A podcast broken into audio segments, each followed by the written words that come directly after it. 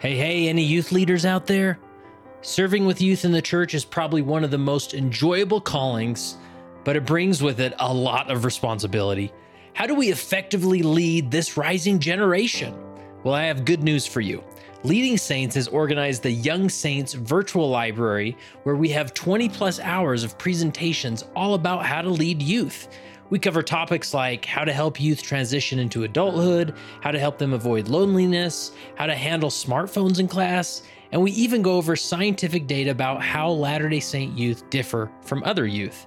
If you'd like to review the Young Saints library at no cost for 14 days, simply go to leadingsaints.org/14. That's leadingsaints.org/14. While you're at it, we'll give you access to all of our virtual libraries that cover several leadership related topics. So click the link in the show notes or simply visit leadingsaints.org/14. The following episode is a throwback episode, one that was published previously and was extremely popular. To see the details of when this was originally published, see the show notes. Enjoy this throwback episode.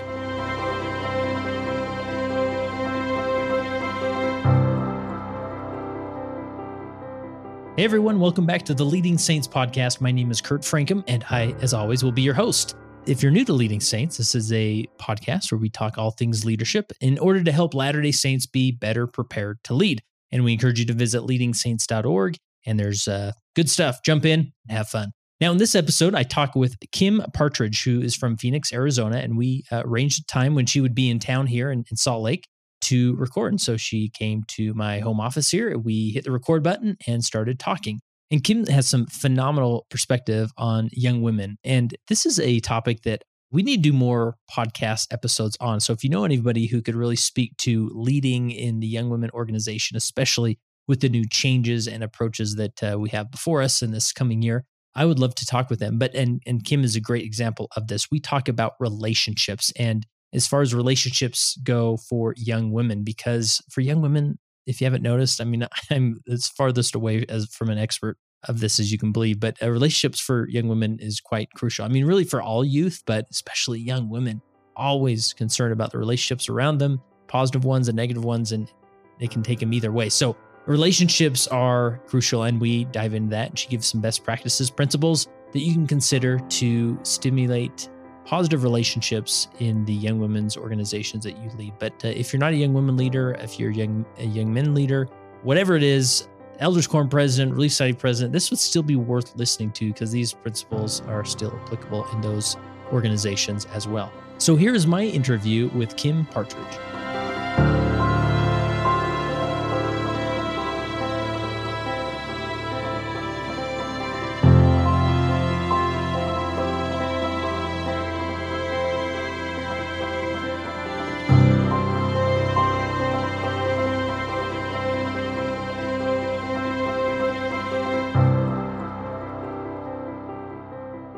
Today, I have the opportunity in our uh, home studio here to talk with uh, Kim Partridge. How are you, Kim? I am fabulous. How are you? Good. Now, it's a cold Good. winter day here in Utah, It is. and uh, you're far from home, which is Phoenix. Yes. And you're cold. I am very cold. I am I am very cold. I am now just starting to warm up here in the studio, but for 2 days I've been shivering nonstop. So, yeah. Nice. So, I'm glad to be here. So, are, are you originally from here? I think. I am originally from Salt Lake, so I was born and raised in West Valley. And my husband's from California. Uh, we met here at a student ward at University of Utah after I They had work. Yes, yes, and it worked. Yes, yeah. In a roundabout way, it it happened to work out for us. But yeah, so we've been in Phoenix for almost twenty years. Wow. So yeah, we're very acclimated to the heat. Wow. Yeah, Did, did you know I'm from West Valley? I did so- not know that you were from Yeah. West Valley. Where'd you go to high school? Granger? I'm a Lancer as well. Are you Yeah, look right here. Granger Lancer. I that did- mug right there. Oh my goodness, Look you at this. are. Wow. We're connected. It's yes. And, our, and our past reunite here Yes, as a, yes, as a they do, Granger yes. High reunion.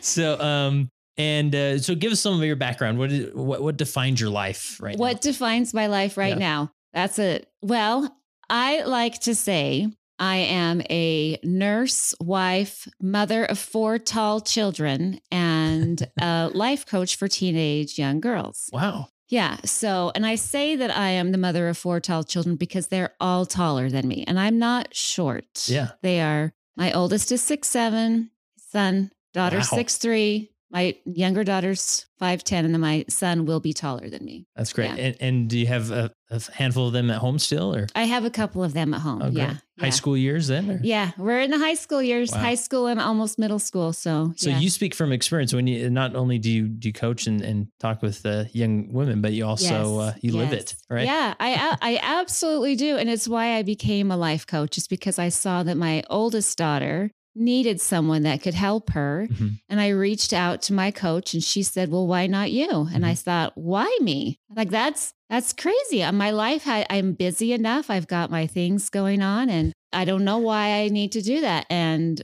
I remember specifically one night I was I was thinking about it, and all of a sudden I got the impression that there were there were hundreds of girls that were out there that were seeking me and that it was up to me to reach them to find them. And it was it was such an impactful moment that i remember i stood up and i thought i have to write this down. I have to remember this. And i'm so glad that i did write it down mm-hmm. because it helps me when the times get hard for me where i'm thinking why am i doing this again? I think oh yeah because there are those girls out there that need me and I need to find them. I need to figure out the way to help them. So, so yeah, so I speak from experience. Cool. Yeah. And you're also serving in the Stake Young Women's Presidency, yeah. right? So right now I am the second counselor in the Stake Young Women's presidency. I've been there for a few months. And before that, I was the a young women's president of our ward oh, great. for three years. Wow. And that was that was wonderful. That was an amazingly awesome, interesting, rewarding, Yeah. challenging experience. A- As it should be. right? yeah. Oh, yeah. And I learned so much. My my capacity to my spiritual capacity certainly grew like by leaps and bounds. My capacity to love, I I would always tell them. I said, I don't know how you guys are making my heart stretch, but you are. Like I can just feel my heart getting bigger, and there's a spot for each one of you. And how that happens, I don't know. It's just happening. I just love each one of you. So yeah, it- that was a that was such a rewarding experience. I was so grateful for all the young women that I've had. That's cool. So in your um your coaching and uh, sort of the focus and research you do is a lot of it, it deals with relationships, right? Correct. And I want to maybe start there and, and then venture into sort of the new youth program coming up because I think a lot of leaders are sort of their heads are spinning a little bit Yeah. with all the information coming at them. They're they're wondering, okay, we, we get the idea and it makes sense on paper, but will this actually work? right, right. So let's start with the relationships. What what should we understand about relationships when it comes to young women? young women love their relationships. I mean, you you and you know this is true because most girls have their friends living in their phones. So, and the best way to get a girl mad is to take her phone away Mhm. because there went all of her relationships or all, all of her perceived relationships. And you have a daughter that's five, Seven. seven. Yes. She's okay. a sh- short seven year old. So. okay. So you have a daughter that's seven. yeah. So it's upon me in the next It is years. upon you in the next few years where you'll see the biggest drama that will come in her life is when something happens with one of her friends. Mm. One of her friends says something. One of her friends stops talking to her. One of her friends starts becoming friends with somebody else and how much that hurts her inside when there's somebody there's some kind of threat to their relationship. And that's what it's what bullying is. Bullying is relational aggression. Mm. It's when someone is using the relationship that they have with something in an aggressive way in order to try and hurt somebody. So the relationships that girls have are so vital, which is and they they love their relationships so much. I talk to them it's the number one thing that I talk to girls about is their friendships and the relationships with that they have is they want to improve them. They want to get better at them. And unfortunately, current society doesn't really help that. The way that girls are trying to communicate what they have available to them. They have texting available to them. They have Uh-huh. all sorts of social media that's available to them. That's not really conducive to healthy relationships for them, but that's what they have. Right. So I teach them how to have healthy relationships, how to resolve conflicts, which is something that they need to learn how to do, how to be able to resolve a conflict and maintain the relationship, which is what they ultimately want. in the end. They want to have that relationship still. So just building these relationships are just so Yeah. critical to them. And then you see it, you know, play out in church dynamics or in ward dynamics, things like that.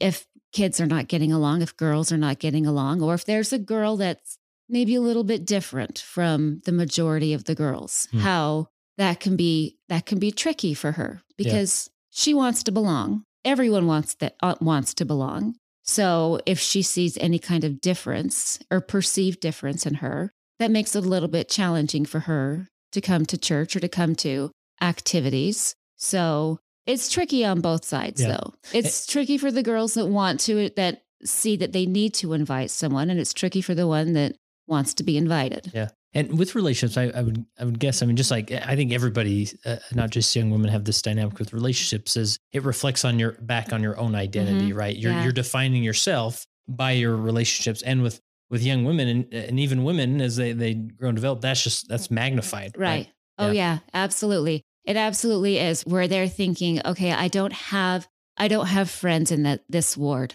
There must be something wrong with me or I'm not well received by people in my class. No one's inviting me to things. Nobody wants me to be here. And then they take that back and they think, well, there's I must be broken or I must not be good enough to be a part of this group. And I I tell girls a relationship really is the thoughts that you're thinking about the other person. Hmm. Like I can, th- I you could think something about another person, like I really enjoy being with that person. You're going to be having an enjoyable time with them. But if you think that person doesn't like me, they they they think I'm weird or something like that, then you're not going to ha- be able to develop a relationship. So it's important that they think about how they are thinking about others in those relationships that they want to have. Yeah. And so, uh, speaking to like youth leaders or uh, whatever we're calling them now, but like you know, young women presidency leaders and advisors and so forth, because the whole relationship dynamic in a, in a group of girls, you know, in whatever age group or whatever group you've put them in in your own respective Yeah. wards. I mean, what should we know to? Uh, is that something we should? Obviously, can't manage it or, or micromanage it in, in No, a degree. But what? How do you even approach it and stimulate healthy relationships? yeah. Yeah, and you can't and you shouldn't try and micromanage those relationships because I find that that's more damaging Hmm. when you do try and micromanage those relationships. And what, what would that look like? I mean, Oh, I have an example Okay. for how a, a relationship can be micromanaged. That did that in the end it turned out it turned out fine, but in the process it was it was a real struggle. So when I became the young women's president of our ward, we had a heavy population of beehives, as they were called back then. Right. now, I- 12 and 13 year old girls. in a few weeks, I couldn't call them that, but, right, but back then they were still the beehives. We were very beehive heavy, if you will. Had one Mia Maid who happened to be my daughter, and then a couple of Laurels. The two Laurels had a relationship that was, it became, it was very close at times, and then it became a little bit fractured during girls' camp. Girls' camp is another you, you turn the drama up at girls' oh camp, goodness, right? you turned the drama up at girls' camp. so it turned into a little bit of a sour relationship. And so one of the young ladies didn't come to church anymore. She wouldn't come to any of the activities anymore. And I would invite her to all of the activities. I would still reach out to her. I would still invite her. I would tell the other young lady, you need to apologize to this girl. You need to apologize to this girl. And she she would say that she had and say, well, something is still off in this relationship and try to really try to do whatever I could to try and get them to be friends. Well, it turns out that the the young lady, the the one that had stopped coming to church, she came to our girls camp again the following year. And she she had a great time. She was such a she's such a helpful young lady. They both graduated from high school and after the young lady that stopped coming to church, after she turned 18, I was going to Young Women's on Sunday and I came around the corner and I saw her mom sitting there, arms crossed, cross her chest, arms folded, looking at me like like I was the devil, like I was in for it. And she was a mama bear and she was about to attack. And I said to my counselor that was with me, I'm like, okay, just give me a minute. I, I, I need to talk with her. So I sat down and I talked with her, and she laid into me about how the Young Women's Presidency had, how they had wronged her daughter, how we had not reached out to her enough, how we hadn't done enough for her daughter, and and how she wasn't coming to church anymore because of us, and we really should have done something. We should have stopped the other girl from doing what she did, or or whatever it was. Mm-hmm. And at first, I wanted to defend myself. I wanted to tell her, I've this is what I've done to try to bring your daughter to activities and those kinds of things. And I thought, no, she needs to tell her story. She just needs to say what she needs to say. And she kept telling me all the things that we had done wrong. And in my mind's eye, I had a picture of her daughter at girls' camp. And I could see her bearing her testimony. And she started talking about a little seed and how she needed to be the one that nurtured that little seed, which was her testimony. And it was up to her to be responsible for nurturing that little seed. So I looked at her mom and I said, Has your daughter ever talked to you about the little seed that she has with her testimony that she talked about at girls' camp? And her mom took her back for a second, like, What are you talking about? I said, You need to ask her about that little seed and how she's taking care of it. So she left. And the next day, she sent me a very, very nice thank you note. And I thought, I was so glad that I was able to listen to that. But trying to micromanage the relationships with our girls, it just causes more drama than yeah. it needs. Because I would imagine like it's easy to identify one or two youth, especially young women who maybe are on the fringes of, yeah. of the group, or maybe they don't come as often. So as the leader, you think, all right, let's rally the troops mm-hmm. and say, let's bake some cookies, let's go over and visit. And and you're sort of prodding them along and they're sort of go along with it, right? Yeah. But it, that would, I mean, you sort of have to let these things unfold organically, right? You do. You absolutely do. And girls on the receiving end know if they're the charity case. They mm. know mm. if there's someone that's inviting them to something because their mom told them to, or someone said you have to go you have to go see this person or do something they they know when yeah. it's genuine and when it's not genuine and the wall just gets higher right? oh just, yes it just and- yes it gets higher and it gets thicker and it's just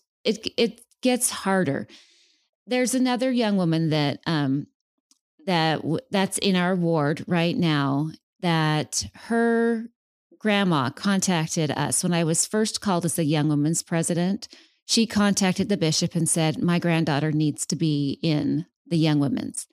So it was my first activity, uh, my first combined activity with the young men and young women. It was a pool party that we we always have pool parties in yeah, Phoenix because everybody has it, a pool, right? It's everybody has a pool. It's standard. The kids still love it. It's a pizza and a pool party. The kids still love having a pizza and a pool party. They're not sick of them yet.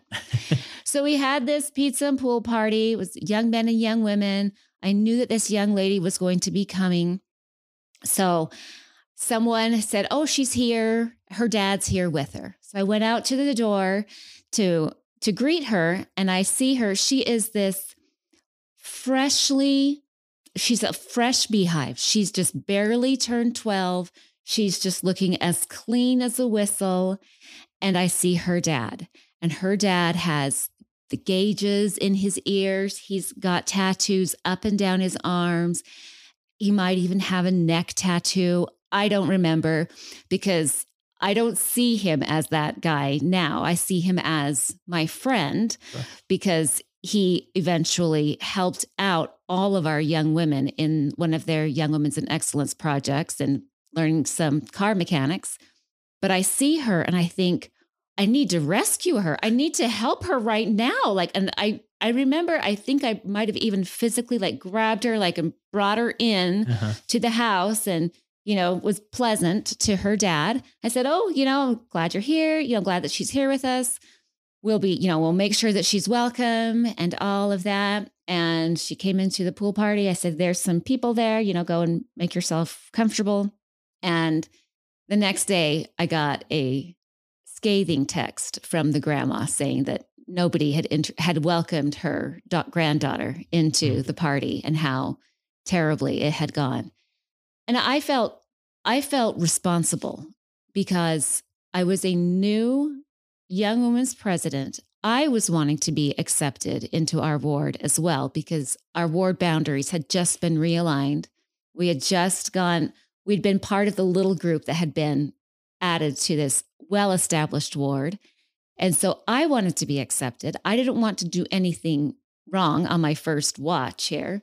So I said, Well, whatever we can do to rectify the situation, does she want to come to church? Well, yes, she wants to come to church, but neither one of her parents would like to come to church. So her mom will drop her off at the church. I said, No, we're going to go pick her up and we're going to have her come and sit with us because you don't want to be that 12 year old that's yeah. sitting alone in a pew or looking, do I know these people? Do I remember these people? I'm going to go sit down with them. I said, no, she's going to come. We'll go get her. She can come and sit with us. And she did this for three years. She came and she sat with us. And she and I would tell her, I said, You are the most well behaved out of all my children. I said, the rest of these, these people, they act like hooligans, like it's their first time here. You know, they're old enough, they shouldn't be poking each other and you know trying doing all sorts of yeah, craziness sure. in the pew you know you you've got a good excuse oh, your children are still young yeah. enough that you know it's allowed so and i i would tell her i i would say i'm so glad that you're here well she was welcomed by not the young women of the ward but by the young men she's grown close to the young men mm. of our ward and our state and i think well, that is something that she wanted. She wanted a relationship. And I mean that like in a friendly kind right. of way. In a positive way. Like in a positive way with the young men. It seemed like those were the those were those who she could relate to and have fun with mm-hmm. were the young men. And I think if she hadn't been coming to young women's with us, she wouldn't have developed those relationships with anybody that's related to the church. And since I've been released, I told her, it doesn't matter to me if you come to church with us or not. If you decide that this doesn't happen to be for you, it doesn't matter to me. What matters to me is that you have become part of our family mm-hmm. and we love you. And just knowing, just you knowing that this is a place for you, that there is a place for you here, welcomed in our ward, in our church, means more to me than if you had both of your parents coming to church with you or whatever that is, whatever yeah. that would look like for you, that means more to me than it means more to me that you come, that you know that you're loved. Yeah. That, and that you're welcomed yeah. with us. Yeah. This is an interesting, you know, these stories you share is interesting because not only, you know, you articulated the principle well as far as, you know, leaders shouldn't micromanage the relationship dynamic, but sometimes as a leader, you feel like the parent or grandparent, whoever is micromanaging you yeah. in order to micromanage their daughter so yes. that they have a good experience yes. and they're included. And yeah. I, want, I want this to go really well for them. Yeah. So make sure that happens. And you're stuck in a tough spot. Yeah. Right? And so oh, yeah. you have to manage making sure you don't pass on that micromanagement. Right, right, exactly. And, and that, and I did, I did learn a great deal from that uh, about the, with the grandma wanting me to have her granddaughter there. Yeah I can do everything I can. I can invite everyone. I can have everyone. I cannot control their experience. Yeah. I cannot control what's going to be happening for them as much as I would love it. Yeah. I would love to have I would love to have everybody come and have a fantastic time. But I know that's not going to happen. That's not even possible. Right. It's not possible that everyone's going to have a fantastic time. Yeah. At least half of them are going to have a mediocre time. At least half of them are going to be like, what am I even doing here? I don't know. yeah.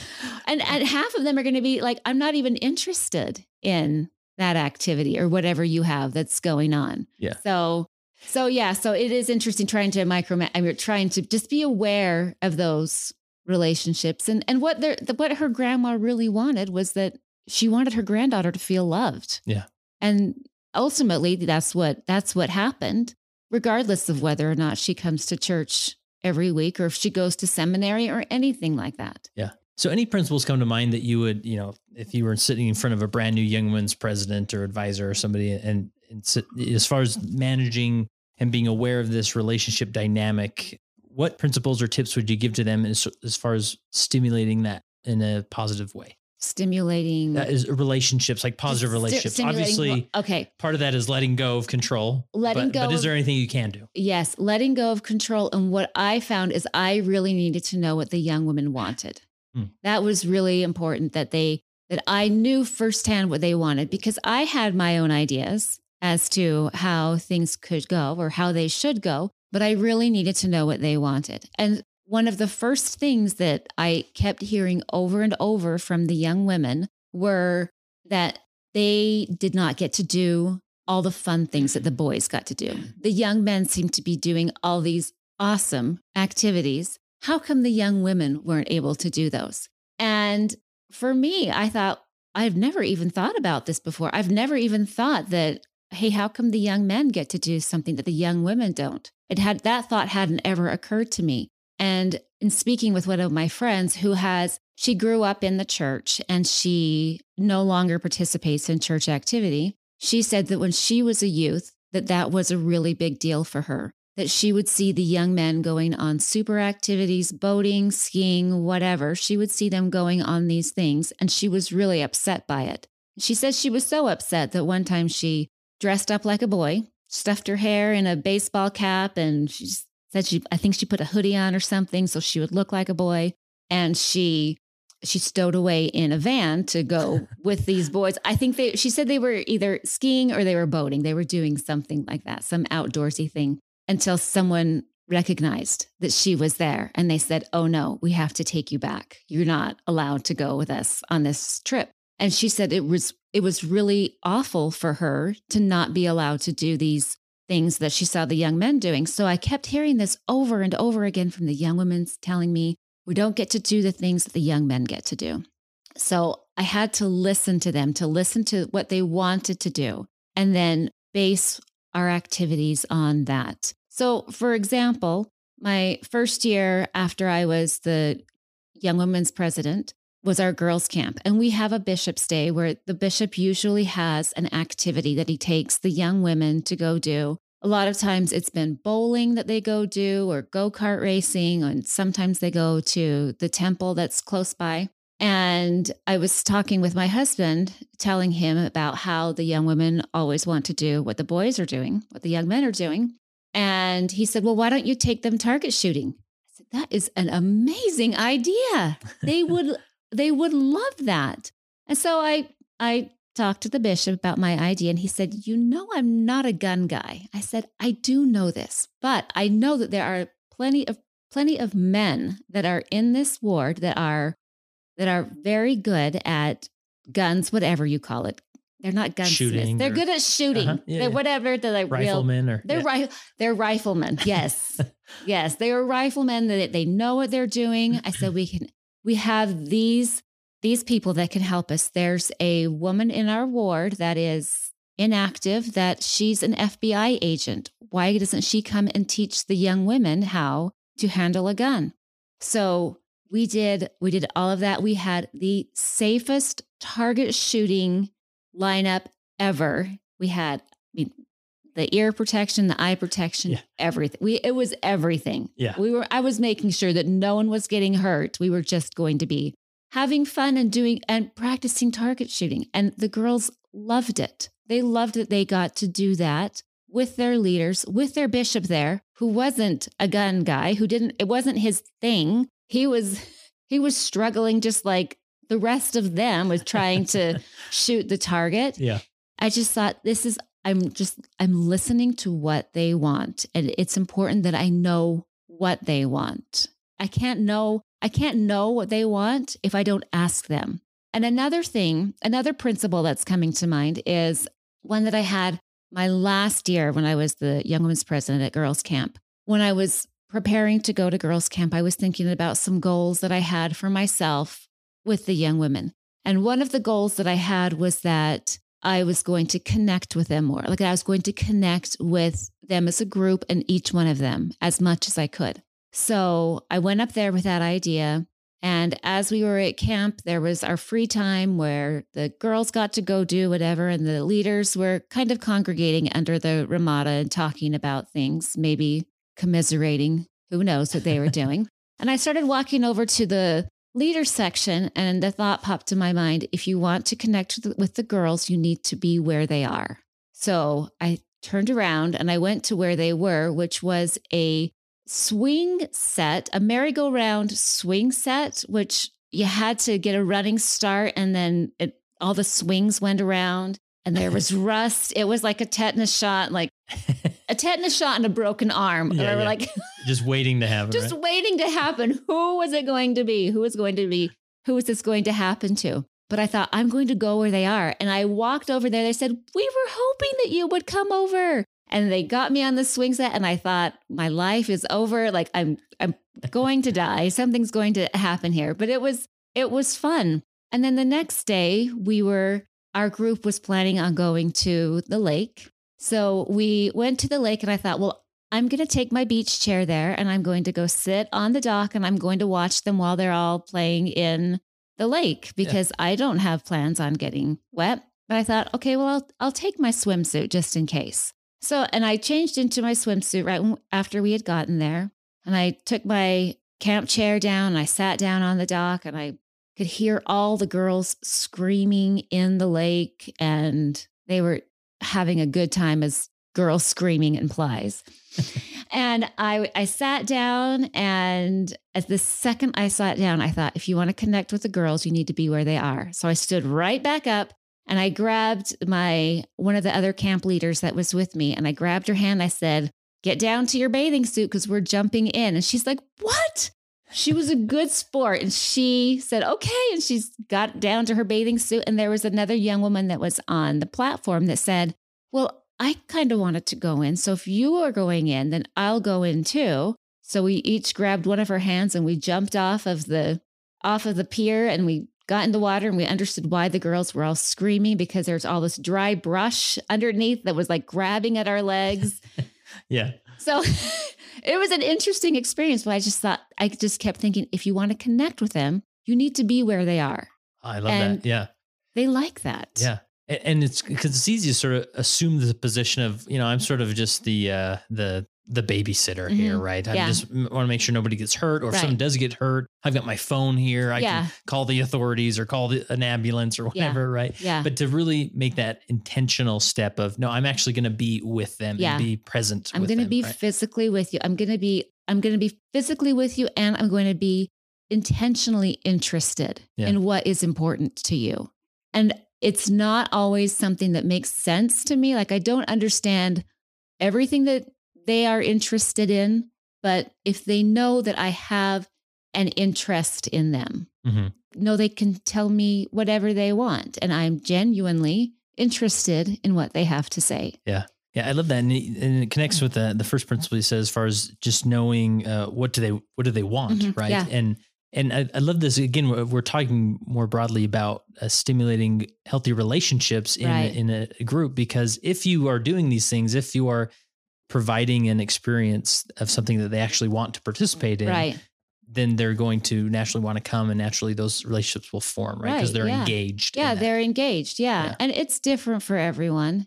And knowing that I can't, that I'm not going to be able to appeal to everyone. Yeah. But I do had, I did have an expectation that they tell me what they wanted. Hmm. I said, I can, I can assume what you want. And I promise you that if you tell me what you want, we can make it happen. Yeah. I mean, so how do you handle it? Because I know there's many young women's leaders or any youth leader listening saying like, "Oh yeah, I've asked them what they want," and they just sort of shrug their shoulders and say, "I don't know," like whatever. Or like, how do you Yeah. actually So discover you have that? to get interested. You really have to get interested in what they want and not from a like a blunt like, "Hey, what do you want?" Yeah. Like they don't know what they want, but you have to listen in. You have to listen intently in conversations. You have to listen in when you're having your Sunday lessons. What are they talking about? What are they keep bringing up when you have discussions together? We go in the card places and the conversation will turn to whatever they're talking about. They're talking with their friends in the back, and you'll hear, you'll be able to catch in on some things that they're saying. So you have to, you just have to be aware that they're always giving you clues. They're just not going to tell you straightforward, this is what I want to do. yeah. I like that. Just that being intentional with just the the casual conversations that happen maybe on as you ride to the next activity or Yeah. a few minutes before class, and and sort of engaging in that Yeah. conversation, right? And don't Yeah. feel like oh we gotta you know quiet down, we got to get to the lesson, but saying you know tell me about that school Oh, dance yeah. last night, or Oh, tell me about that exactly. Whatever you're talking about. right? Exactly. Yeah. Just opening up any kind of dialogue that you can whenever, whenever it happens Yeah. and knowing that that, that that relationship that you're developing is what's going to get you to the next level. You can stop your lesson. You can stop whatever activity you had planned for someone that, Hey, I've got this, I've got this thing I want to share with you. Well, that's, that's more important to me that you want to share something with me right now that to me is gold that i that you have that kind of trust with me that you will share something Yeah. like that with me Yeah. And I would guess that there's sort of this balance where you have to, you know, you don't want to just be the the cool, fun leader that lets them do whatever they want. There, I mean, there's got to be some Yes. respect on the other way there. Yeah. But oftentimes I see that. I mean, I remember some of my youth leaders that sort of felt like he's just the disciplinarian. Like uh, he, he get when he's mad, just don't get him Yeah. in, in angry, you Yeah. know, and, and follow the rules and stay stay in the lines and so forth. And so there's a balance there, There is right? definitely a Yeah. balance Yeah. Uh, yeah definitely a balance that you have to have you know and i i like to think of myself as when i was the young women's president and even now in the state young women's presidency that i like i like to be the fun like we're going to have some fun if Mhm. we're going when we're doing things we're going to have some fun in fact i i just told all of the the young women's presidents i said i believe that every activity that you have needs to start with a game. You need to have some kind of team building game team bonding game. Every time we need to have some games. And if you think that these girls don't want it or that they are they will think it's silly that's not true. They all they love playing games whatever kind of games it is. I have hula hoops and bandanas and all sorts of Yeah. Props like whatever Yeah. like refer to Pinterest. There's plenty of ideas, right? Refer to Pinterest. Yes, there's plenty of ideas there. But we're going to have a game. We're going to start, we're going to do some kind of team bonding to get everyone kind of talking with each other. So, in playing all of the games, and I love having all of the fun, it was so important for me to have them understand their spirituality and mm-hmm. understand their connection that they have with their Heavenly Father, with Jesus Christ, with the Holy Ghost the connection that they have with the temple, how important it is that they get to the temple as frequently as they can, and how they're constantly learning about all of that. So it's a balance that is different for everyone. We're all going to have a different balance or bring our different strengths or things that we can all work on that we can do to improve. But and we all have our our roles. I know that definitely my counselors helped me tremendously in every aspect that I need. I, I don't think I could have done quite the job that I did without them, but it is important to manage all those roles. And I think it's just like not being afraid. Uh, one, you're just, I think the overall principle is you're not afraid to get real with them. One, you're not afraid to be the fun person and, Yeah. and show that part of your personality. You're not afraid to be spiritual with them. yeah, Or there's maybe times you're not afraid to just be real and straightforward with them and Yeah. say, not appropriate or that's not what we're doing Right. or whatever it is. Right. Right. And you build that respect and trust. right, Yeah. right. Yeah. So that they knew that. And there were times when I, when I totally messed up and I would, I would tell them, I seriously messed this one up. Mhm. Do I dare share a story? I'm going to share a story. You may Go want with it. We can always edit, you right? may want to edit it just for my own sake. So, after I was the young women's president, there was a brief period of time where I was called as the high adventure leader for the young women. It's a made up calling. My Okay. bishop made it up because Sounds cool. Yeah. he wanted us, he wanted the young women to go to hike the Grand Canyon again. We'd already done it one time. He wanted them to hike it again. So he wanted to keep me in some kind of a fashion. Yeah. In the meantime, I had set up for our young women to go. Actually, I had set up for our youth to do a triathlon in Pima, Arizona, which is about three hours away.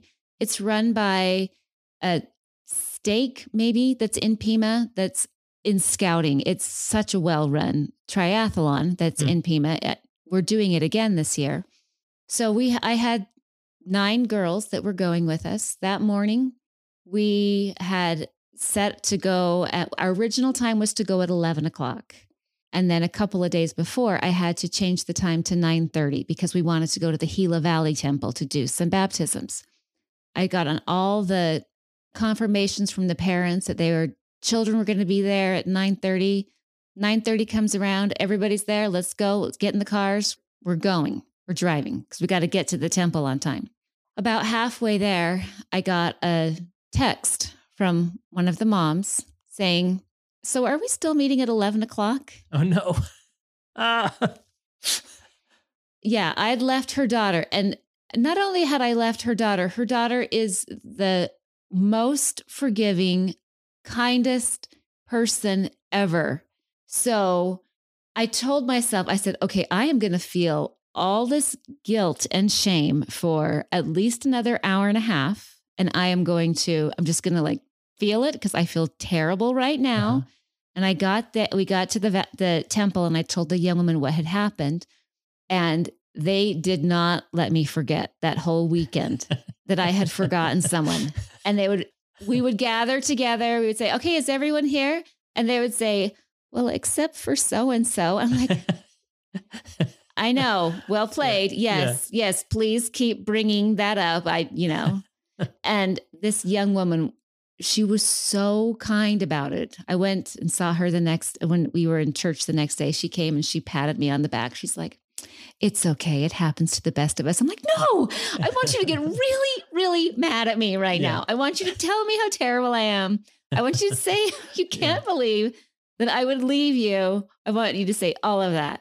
So we all mess up. We all have these. yeah. And you just own it and You uh, just move on, own it and just okay. And now and now what? Like Yeah. I still I feel terrible, but Yeah. we're gonna keep moving. Yeah, that's awesome. So I want to uh, sort of shift gears a little bit here. I think you've built a good foundation for this next discussion as far as with the new youth program with this, you know, we've all seen the quadrant and I think it's Yeah. haunting uh, many youth leaders Yes, right now and their, their Yeah. dreams. They're thinking, oh, what do I do with this quadrant? You know, Yes. Are they really going to do it? And there's been some discussion online in our helpers group and the leading saints helpers group on, on Facebook.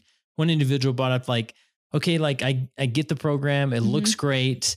But I mean, really, like, how are we really going to get the youth to set goals and Yeah. actually go through the motions of doing this without without it just being like another, you know, uh, just like we were with, you know, I think with young men's with Eagle Scouts, like, Right. okay, what merit badges do you need? Right. Okay, let's do that. Right, it just becomes this like soulless process. Yeah, at times. like, and where you're on their case all the Yeah. time. Like, have you gotten your goals done? What What are your goals for the physical part? Yeah. What's your physical goal for this year? You've got to come up with two. We're going to be in January. Have you thought of your two goals for for the physical part? What about intellectual and social and spiritual? Like, you've got to get on this. yeah, I can see like the franticness that leaders are, you know, feeling like we've got to do this. We have to figure this out, which is amazing that we don't have to figure this out. Yeah. That we are we're developing this where we've all been given this instruction as to how we can lead our children and how we can lead our youth through this process.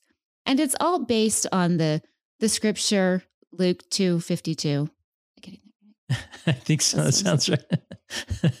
so it's all based on that and and as i think about all of those goals that we are asking our youth to do they're already thinking about how they can improve Mhm. in them themselves in their lives so it's not coming as a shock to any of them that they want to grow physically or spiritually or socially or intellectually that's not anything that's out of their wheelhouse right now. Right. They are already fully in that.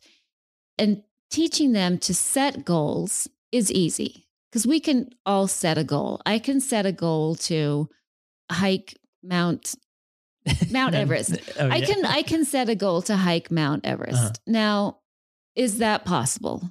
Well, that's probably way out of my realm. Yeah. You know, I don't even have a desire to do that. I can set that goal for myself, but is that really something that is achievable for me? So, setting goals is easy for our youth to do, but being realistic in setting those goals in their time of their life and what the end goal is for all of these goals Yeah. for them. Yeah, and, and I love the the part you say that we have to we don't have to figure this out, and that I think that's the dynamic that's going to be the most difficult is that there is not a a, uh progress chart, right? There's, There's not, not, a progress chart. and- no. and we just have to. But we're I think we're just so used to being so Oh, yeah. involved and getting to them Yeah. to the next stepping stone, right? Yeah. and uh, and uh, it's almost just this meditation process we need to go through to let it really go. it really has been and what i have what i have kind of landed on right now for myself when i'm thinking about how i'm going to teach the young women that are in our stake or young women that that i coach that happen to be members of the church as well is when i think about this i think this is perfect for them because it's what they want and it is developing a relationship with Christ. So if I can put it in the if I can put it in a perspective of everything that you're doing is helping you to believe that you are the Savior's sister and that you have the capacity to set goals to become more like Him. If you think about it like that, how would you, what kind of goals do you need to set? With the end goal being that you're becoming more like the Savior in whatever area that is physical, intellectual, social, or spiritual. You're becoming more like the Savior. And even a step back from that is in order for them to think that they, to set these goals that they're becoming like the Savior, they have to believe that they are Mm. an actual sister of the Savior and that they have that same DNA, that same spiritual, physical DNA, that they have the capacity to even become like Him. So I Yeah. think, and it's so amazing that it's so different for each one of them. There will still be comparison. There will still be competitiveness because I don't know how we get rid of all of that Yeah. altogether. If we can figure that out, Yeah. well, if we can figure that out, I might not be so happy because I'm I happen to be a little bit competitive and I enjoy Right? that. Yeah, enjoy some- that part. So, you know. Yeah. So just getting them thinking I am I am becoming like the savior from where I am. Wherever that is is my starting place and I can progress. It's different for everyone. Everyone's going to have a different starting place. People are going to have a one starting place and move forward and then make two steps back. They can set a new goal to go that much further. So it's difficult to get rid of the checklists. Yeah. I love a good checklist. It's like a warm blanket. It is you know? It's- like a warm like give me give me a set of rules and I am I'm happy because I can like oh I can see that rule yep I got Yeah. that I got that but this isn't a time for rules I mean we we're maturing as a church we are becoming more spiritually mature and this is what our youth need right now from us as leaders to let them lead Yeah, absolutely. And, Yeah. and I love these principles you mentioned earlier, just as far as relationships of, you know, if you don't know what to do with this quadrant with helping with their goals, go back to the, some of these basics that you talked about, you know, figuring out what is it they want to Mhm. do Yeah. and then going to where that is and being Yeah. present. You know, there may be someone, a girl that wants to learn how to ride a horse. I don't know. And so it's like, I guess we're going to go to the horse rink or Right. whatever they call it. Right. And, right and be there and Yeah. figure that out. yeah right? and we'll figure that out and it really is a shift from being that the youth leader to being a mentor, right? Yeah. And Oh. these things get you that to that point. Yeah. Oh, absolutely. Yeah. So another story that I had after the first time that we went to the triathlon, we had hiked the Grand Canyon in January, and then we did the triathlon in April. As we're driving back from the triathlon, I'm probably like sitting in the van, relishing like all the good things that I have done for these young women. and I hear a voice from the back saying, Sister Partridge, the next activity that we do, could it not be anything physical? And I'm like, well, yeah. What what did you have in mind? And she said, I don't know, like a cross stitch challenge or an embroidery challenge. and I thought, well, okay. And I didn't even know that you guys would like doing something like that. And my second counselor that was driving, she said, I have a about 25 I am a child of God embroidery patterns that my grandma got back from Mormon handicraft like 30 years Yeah. ago that she'd been hanging on to. Mhm. She said, We could do that. And I thought, That is brilliant. Yeah. Having the young women do something that they wanted, that they asked for, an embroidery challenge, which I would never have come up with, and have them embroider, I am a child of God. And like that is just, that's magic. I cannot make that up where they're each doing that on their own. And I said, it doesn't matter if you, if you spend like one day learning this and you put it aside and say, you know what, that was enough for me. That's all I needed to do. Or if you finish it completely and you display it. That is what you needed in that time. And you using your hands to embroider, I am a child of God, and you thinking that in your head over and over and over again, that is, that's magic. That Yeah. is just like, that is the kind of experience that I want them to have that I am willing to invest whatever time, resources that I need to get them what they want. Yeah. And I love just that quick moment you mentioned that sometimes we get so involved in these activities Oh, that yeah. We have to take a step back. And this this Oh, girl yeah. helped you do that, right? and just say like, okay, enough with the physical stuff, or Yeah. enough with the spiritual stuff. Oh, Sometimes, yeah. right? Yeah. You know, it's like, do we need another testimony meeting, or right? There's just, and so it's important to, as a leader, as a presidency or whatever, to, to step back Yeah. and say, okay, let's regroup. yeah. Imagine nothing happened up Yeah. to this point, and, and where do we go from here? right? Exactly. And it was it was all great. What we've done has been great and it has worked, but it's not going to work for us like for the next activity, which is totally that's fine because in the end it doesn't really matter what happens. Mhm. What really matters is the relationships Mhm. and what's happening with the girls amongst themselves, the relationship that they have with themselves and the relationship that they have with our heavenly father that is that is what matters ultimately these are just little vehicles that we have to maybe kind of get us there Yeah, absolutely.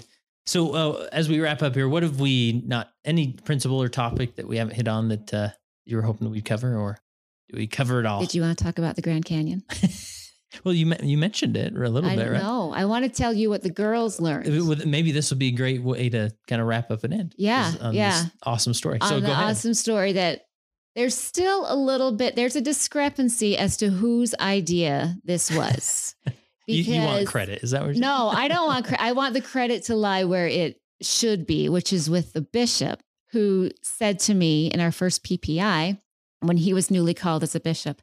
He said, "I want to take the Grand. I excuse me. I want to take the young women on a hike to the Grand Canyon."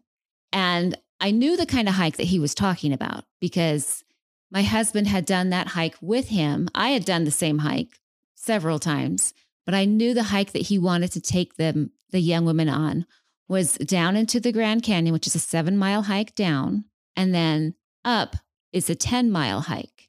It's very, very strenuous. Hmm. And I knew, so I knew the kind of hike that he was talking about taking the girls on. So when he said this to me, I said, Yeah, of course we can do that. Of course, I, I can get the girls ready for this. So, and there's a lot of preparation that goes into this. It's not a hike that you can just say, "Oh, that sounds like a fun idea. Let's Yeah, take yeah. let's take 12 girls and we'll go hike into the Grand Canyon." No, it does There's some not. conditioning There's required. A right? lot of conditioning. Each one of the girls had to qualify to be able to hike into the Grand Canyon because I want it to be a safe experience Yeah. for them. I want them to push themselves and to know that they can do hard things, but I don't want to have anybody in there that. Cannot get out either physically or mentally or whatever. They need to be able to handle this kind of endurance activity. So we did all of the preparation. We did preparation hikes beforehand. They had to watch a few videos that I had put together for them as to what to pack, what kind of food to bring, how much food to bring, how much water to bring, how they should, the kind of footwear they should wear, hiking poles, every little detail that I could think of that I have learned, they needed to acknowledge that they knew that. And then they had to show me what they were packing in their backpacks so that I knew that it was actually appropriate. And I would tell them you're going to come out of the Grand Canyon a different person than you went in Mm. because it's an experience that you have to rely on yourself to do a hard thing. You will also be developing relationships inside the Grand Canyon with your peers that you're with. That I can't give you that opportunity to develop that level of a relationship anywhere else. Like that is some serious relying on each other, helping each other out that I can't I can't make that up anywhere else. You'll also be able to have other people along the trail that you don't know that will either need your help or that will help you. So you'll be learning how I'm having this really hard time, but I still have something in me where I can help someone else. Or I'm having this really hard time. This person said something or they gave me something, and that helped me make it that last mile and a half, which is the worst, no matter if you've done it right. 20 times or if you've done if it's your first time, that last mile and a half, it seems like they tripled it or something. I don't know. It's a crazy, it's a crazy thing. So the feedback that I get from the young women is how much they ha- do learn about themselves, that they got to do this hard thing, which is so physically, mentally, spiritually hard. They've got to do it and they did it is amazing that they get to learn this for themselves. And I tell them, some of you will want to come back and do this again. Some of you will say, I did it once and that's enough for me. And one of the young women that the first time that we did it, we got out to the top and she said, This is the best thing that we've ever done in young women's. I mean, what more do you want to hear as a youth leader? There I mean, wasn't, I mean, that was like, I like, I'm out. Like that's, Yeah. I'm so happy that this was it for you. Like, I am so grateful for that. So, and each one of these young women, they got to learn something about themselves and they got to do this hard thing that they can say, they can tell other people, I did this on my own. And so many other people are like, wow, that's that's really amazing that you could do that. So just seeing how they can help each other and they can lead each other and teach each other through this. I love that. What a Yeah. great story. Yeah. Fantastic activity. It's we're doing it again. That's since cool. since I'm in the Stake Young Women's presidency, we're doing it in the fall. That's and awesome. like until everyone that's what that's had a chance that you know that everyone Yeah. wants it wants to do it has a chance to do it. We're doing it. Yeah. And going back to sort of the the general topic we've been addressing as far as building relationships, Mhm. um, I think another principle added to that list is really doing something that's hard, right? Oh yeah. And obviously you don't want to make it super unsafe or anything, Oh but yeah. but with preparation and when they summit that last hill, I Oh. mean, it is so unifying and that relationship just bonds. it it is just it bonds them together it's an experience that they'll never forget it is i mean those relationships that they develop are just incredible. I took one of my nieces with us. She's gone both times. The first time that she went she had to help one of my young women get out of the grand canyon give her kind of some emotional support. You remember mm-hmm. you can you can Yeah. do this you can do this just kind of helping her along the way. And they they talk about the the friendship the bond that they have with each other. They never knew each other before and they i don't know if they'll ever see each other again but they have that connection with each other for from doing that hard thing. And there's so many analogies that we can have with this. Like life is going to be like this. Yeah. it's going to be it's going to be hard. Maybe even the last mile and a half is going to be hard. Who knows when that's going to come to you. But there will be people along the way that will help you. There will be people along the way that need your help. You'll develop amazing relationships with people. You can prepare yourself for these hard things and you can do it. You can get through hard things. Yeah. And even if they, you know, go on graduate and move off in different directions and never see each other again, there's sort of this bonding that happens with their gospel oh, experience, Oh, yeah. right? That that Oh. carries them through that they that doesn't move away, right? Right. That they can take with them onto Right. the next phase of life. Right. Exactly. Yeah. Yeah. Cool. Yeah. Well, uh, Kim, this has been a fantastic discussion. So many principles, and I think uh, I'm excited to share it because uh, there's the young women topic and uh, tag on my website has not been as full as it should be. So oh, we're going to add to it. Let's with, with fill this, it up. Right. I have all so, sorts of ideas for you. Oh, good. Well, send them my way and we'll, we'll make it happen. Yeah. But the last question I have for you is as you had opportunity to be a leader in, uh, especially with the, the young women, how has that made you a better follower of Jesus Christ? I have developed my relationship with my Savior in a much deeper way than I ever knew possible. I know that He knows me, which I find with my mortal mind to be like, I cannot understand how He knows me and He knows everyone else and what everyone else needs. So I have developed that relationship with Him that it has is a treasure to me and is something that I want to share with other people that I love, other people that I serve. I want them to know that they can have that same relationship with their Savior and that it's possible for all of us.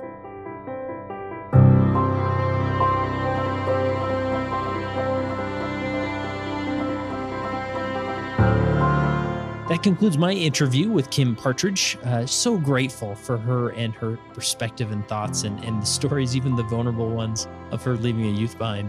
That was a fun one.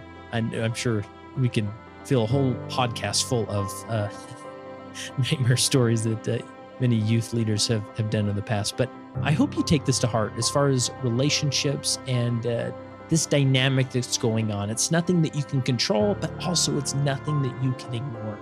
We have to be aware of the relationships happening in these youth groups and hopefully doing our best to stimulate positive relationships without micromanaging positive relationships. And that concludes this throwback episode of the Leading Saints podcast. We'd love to hear from you about your questions or thoughts or comments. You can either leave a comment on the uh, post related to this episode at leadingsaints.org or go to leadingsaints.org/contact and send us your perspective or questions. If there's other episodes or topics you'd like to hear on the Leading Saints podcast, go to leadingsaints.org/contact and share with us the information there. And we would love for you to share this with any individual you think this would apply to, especially maybe individuals in your ward council or other leaders that you may know who would really appreciate the perspectives that we discussed.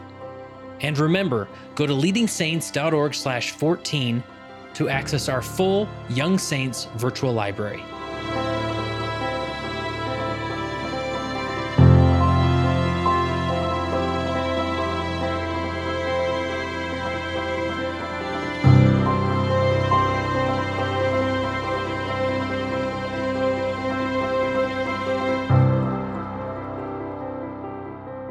It came as a result of the position of leadership which was imposed upon us by the God of heaven who brought forth a restoration of the gospel of Jesus Christ. And when the declaration was made concerning the only, true and living church upon the face of the earth, we were immediately put in a position of loneliness, the loneliness of leadership from which we cannot shrink nor run away, and to which we must face up with boldness and courage and ability.